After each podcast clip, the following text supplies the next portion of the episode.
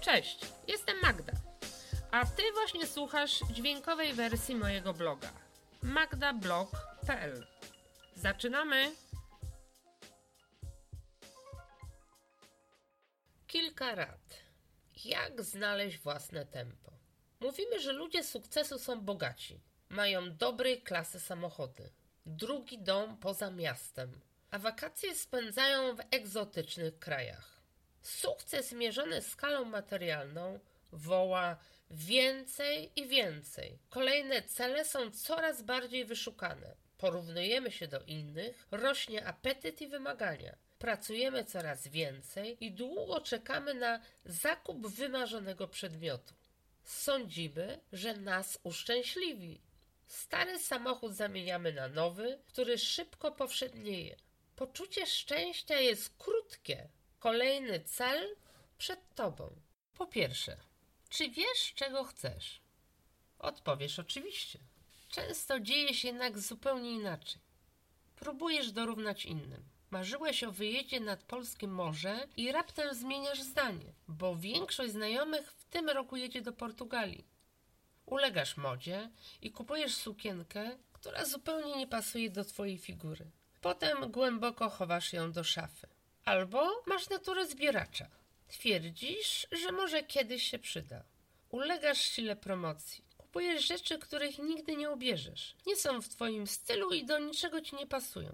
Manipulują tobą reklamy. Działają na twoją podświadomość. Wyzwalają potrzeby, o których nawet nie śniłeś. Napędzają konsumpcję i dochodzisz do kasy z pełnym koszykiem. Okazuje się, że większość rzeczy nie planowałeś kupić.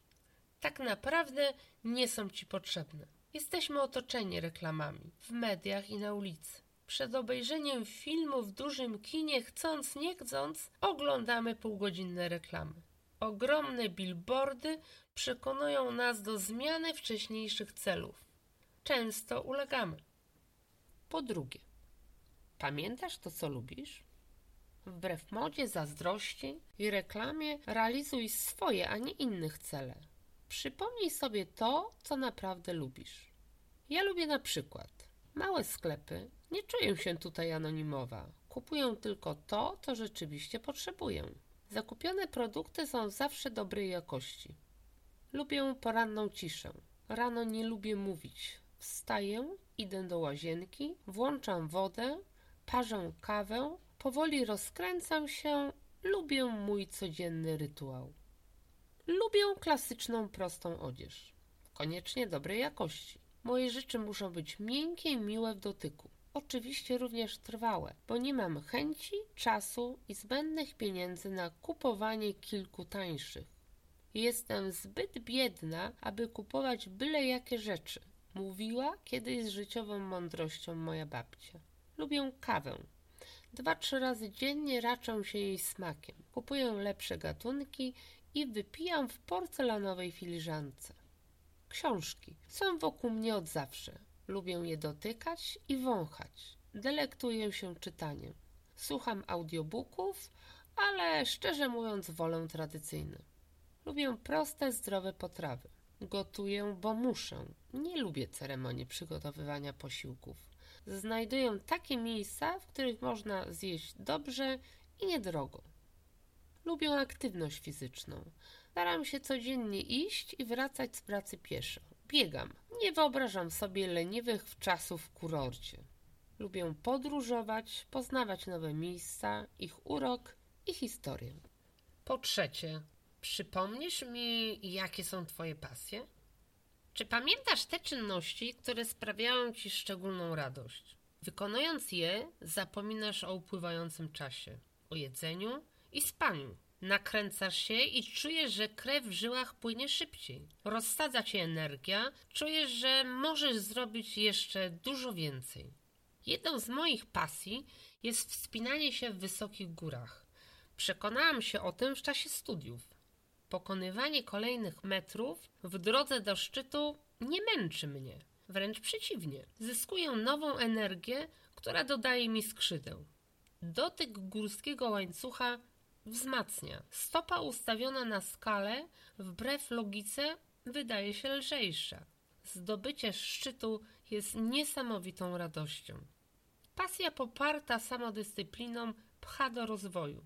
Energia, jaką zyskujesz, pozwala pokonać chwilę kryzysu. Twoją pasją może być robienie na drutach. To ogromna frajda i, nawiasem mówiąc, doskonała gimnastyka połączeń dwóch półkul mózgowych. A może jazda na rowerze i odkrywanie nieznanych miejsc?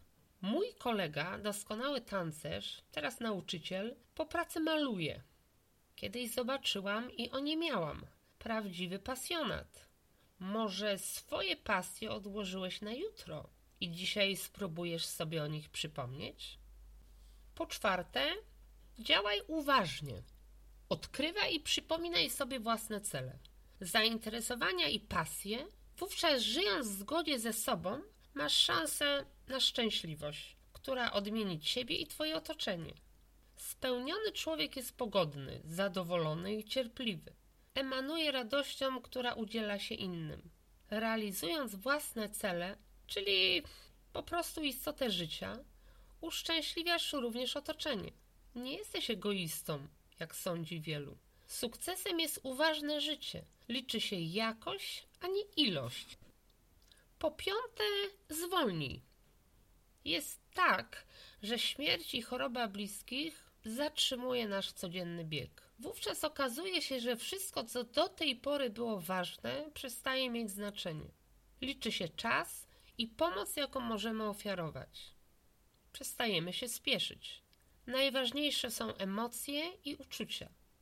Przytulenie i pocałunek, czułość i bliskość. Zwolnij tak po prostu bez wyraźnej przyczyny. Wybierz to, co dla ciebie najważniejsze i żyj uważnie we właściwym dla ciebie tempie. Na dzisiaj tyle. Jeśli chcesz być na bieżąco, zapraszam na mój Facebook, Instagram i blog. Do zobaczenia!